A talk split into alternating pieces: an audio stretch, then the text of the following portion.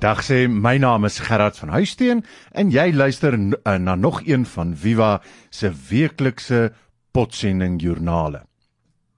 In hierdie episode gaan ek praat oor 'n rubriek wat ek verbeeld in Netwerk 24 geskryf het wat gepubliseer is op 27 Januarie 2018 en die rubriek is ook beskikbaar as 'n blog en as 'n verrykte blog op Viva se webwerf. So jy kan dit ook gratis gaan lees by viva-afrikaans.org en dan klik jy daar net op lees en luister blogs en dan kan jy dit daar sommer lees en oopmaak terwyl jy dalk na hierdie potsending luister. Nou in hierdie potsending 'n uh, reeks wat ek doen, vertel ek elke week so 'n bietjie meer oor van die navorsing wat ek die afgelope week gedoen het, juis met die oog op hierdie rubriek.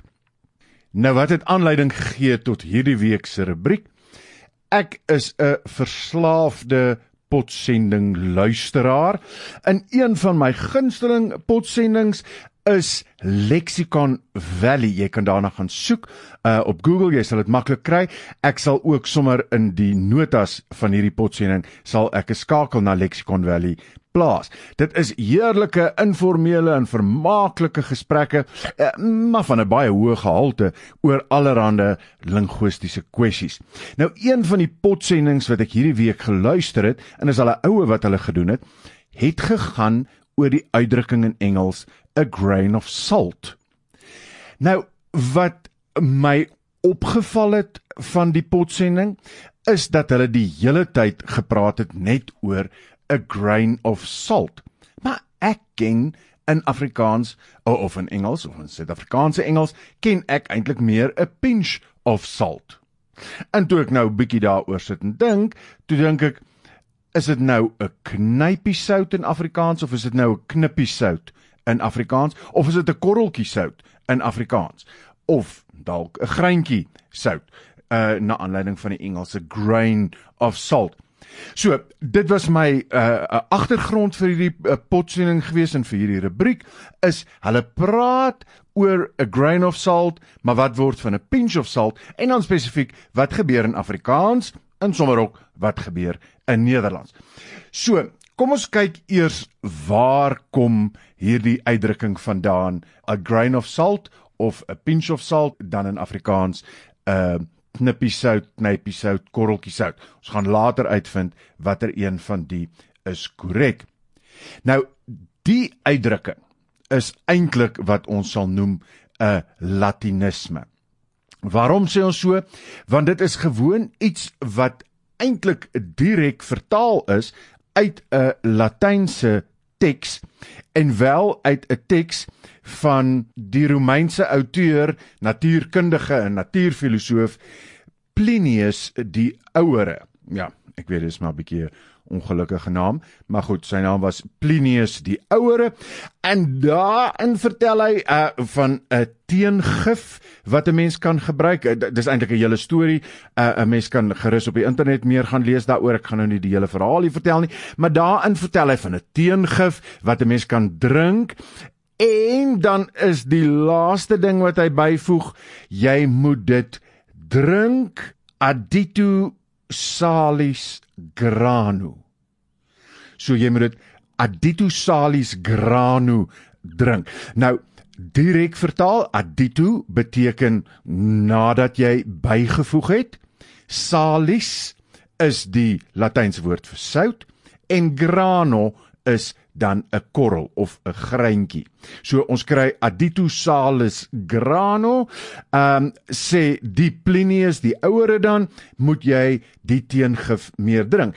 En en en, en naderhand word dit toe uiteindelik 'n oordragtelike betekenis 'n figuurlike betekenis waar jy dan sê wel enige iets wat gif is moet jy met 'n knippie sout, 'n korreltjie sout bydrink uh en dan is dit nie meer gif nie, né? En ons ons kan sien hoe ons dan uiteindelik by die betekenis uitkom van uh jy moet iets uh, nie te ernstig opneem nie. Jy moet uh dit wat vir jou gesê word, moet jy nie as gif uh inneem nie, maar juis dis met so 'n knippie sout. Nou die Adito salis granu, dit hier in die middeleeue is dit vertaal in in Latyn as cum granu salis, waar cum beteken met, en granu greintjie en salis sout. So cum granu salis beteken dan met 'n korrel sout. Nou, vandag in Duits, in hedendaagse Duits, gebruik hulle nog die uitdrukking presies so. So hulle gebruik hom so in Latyn as 'n leenfrase cum granu salis, terwyl ons Engels en Nederlands dit wel vertaal het. Miskien net 'n laaste opmerking oor die oorsprong van hierdie uitdrukking. Die Latynse woord salis, wat ons nou gesê het beteken sout, beteken ook wysheid. So met ander woorde, as jy sê cum grano salis, kan jy of bedoel met 'n korreltjie sout of met 'n korreltjie wysheid en dit maak eintlik dan ook nog vir ons sin hoekom ons sê as iemand vir jou 'n storie vertel, nou ja, jy moet dit ook met 'n korreltjie wysheid neem. So verstaan ons dan hoe hierdie betekenis, hierdie figuurlike, die letterlike betekenis uiteindelik 'n figuurlike betekenis geword het. Goed, tot sover oor die herkoms van hierdie uitdrukking. Nou sê hulle in die potsending van Lexicon Valley, uh praat hulle die hele tyd van 'n grain of salt. En soos ek net nou gesê het, dit het my opgeval dat hulle nooit melding maak van 'n pinch of salt nie. So ek het eers te begin om te gaan kyk wat gebeur in Engels. Nou staan daar op 'n paar plekke dat 'n pinch of salt meer Brits is terwyl 'n grain of salt meer Amerikaans is. Nou 'n mens kan nou nie altyd glo wat jy lees nie, mens moet dit maar met 'n bietjie sout neem. So ek wou myself oortuig om te gaan kyk is die onderskeid tussen Brits en Amerikaans regtig so. So wat het ek gedoen? Ek uh, gebruik Google se Ngram korpus want die korpus het hulle in twee verdeel tussen Amerikaans wat bestaan uit so 155 miljard woorde en Brits wat bestaan uit 34 miljard woorde. So 'n mens kan nie die getalle, die frekwensiegetalle, die rou getalle met mekaar gaan vergelyk nie, want dit is gewoon die korpusse is van vreeslike verskillende orde grootes. Uh maar ons kan ten minste kyk na tendense, uh behalwe vir allerlei ander statistiese toetse wat mens nou kan doen, maar vir doeleindes van hierdie praatjie, kom ons kyk net na die tendense. En wat sien ons dan daarin? Nou ja, in Amerikaanse Engels kry jy baie meer 'n uh, grain of salt. So die aanname klop. Grain of salt is baie meer Amerikaans. Maar as jy 'n Britse korpora gaan kyk, dan is daar 'n redelike eweredige verspreiding tussen 'n pinch of salt en 'n grain of salt. So met ander woorde, in Amerikaans het ons eintlik uitsluitlik grain of salt en omdat Lexicon Valley uh, Amerikaans is, verklaar dit waarom hulle heeltyd net gepraat het oor 'n grain of salt terwyl 'n pinch of salt meer eweredig verdeel is in Brits. Goed. Wat gebeur in Afrikaans? Is dit 'n knypie sout? Is dit 'n knippie sout? Is dit 'n korreltjie sout of is dit 'n greintjie sout? Nou die eerste ding wat mens doen in sulke gevalle of wat eerste ding wat ek ten minste doen, is ek gaan kyk wat staan in verskillende woordeboeke en in verskillende spreekwoordeboeke veral. Nou die oudste ene wat ek het is DF Malherbe se Afrikaanse spreekwoorde in verwante forme uit 1925 en daarin sê hy baie stellig dat dit slegs 'n korreltjie sout is. Geen melding van knippie knypie of wat dan ook nie. Uh maar selfs 'n resente bron, soos byvoorbeeld die kollokasie woordeboek in die tweetalige voorsetsel woordeboek, maak slegs melding van korreltjie. Nou ja, dan raak mens nou al 'n bietjie bekommerd, waar kom ek dan nou aan knippie en knypie sout? Gelukkig in Anton Prinsloo se spreekwoorde en waar hulle vandaan kom, staan daar knippie, korreltjie of greintjie, maar hy maak geen melding van knypie nie. Terwyl Johanna de Wet in haar boek Wat praat jy, wat soortgelyk is aan die boek van Anton Prinsloo, maar 'n bietjie meer uitgebrei is, wil sy niks van greintjie weet nie, maar sy erken wel knypie in die plek van greintjie. So sy sê knippie korreltjie in knypie is heeltemal aanvaarbaar. Nou nee, AAT, die nuutste weergawe van die AAT ook beskikbaar op Viva se korp is 'n woordeboekportaal. Hoewel hulle onder sout slegs praat van 'n knippie en 'n korreltjie sout, staan daar wel onder knippie en knypie dat die twee sinonieme van mekaar is. So HAT erken dus ook knippie, knypie en korreltjie sout, net soos Johanna de Wet. So wat wat ons hier uit sien is dat 'n klomp skrywers sê dis net 'n korreltjie sout. 'n Ander klomp skrywers sê dit is knippie korreltjie en greintjie en nog 'n ander klomp sê dit is knippie knypie en korreltjie. Kom ons kyk dan as die taalkundiges en die taalkenners en die leksikograwe nie met mekaar kan saamstem nie. Wat gebeur dan in werklike korpusdata in werklike tekste wat deur Afrikaanssprekendes geskryf word. Nou hiervoor gebruik ek Viva se korpusversameling en dit bestaan so uit 135 miljoen woorde. Nou as ek daarin gaan soek na al die moontlikhede, dan spring daar 'n interessante ding in die oog. En dit is dat knippie sout met 'n knippie sout kom in 90% van die gevalle voor. Terwyl knypie sout omtrent in 10% van die gevalle voorkom, in korreltjie sout kon ek in die hele korpus slegs een keer kry.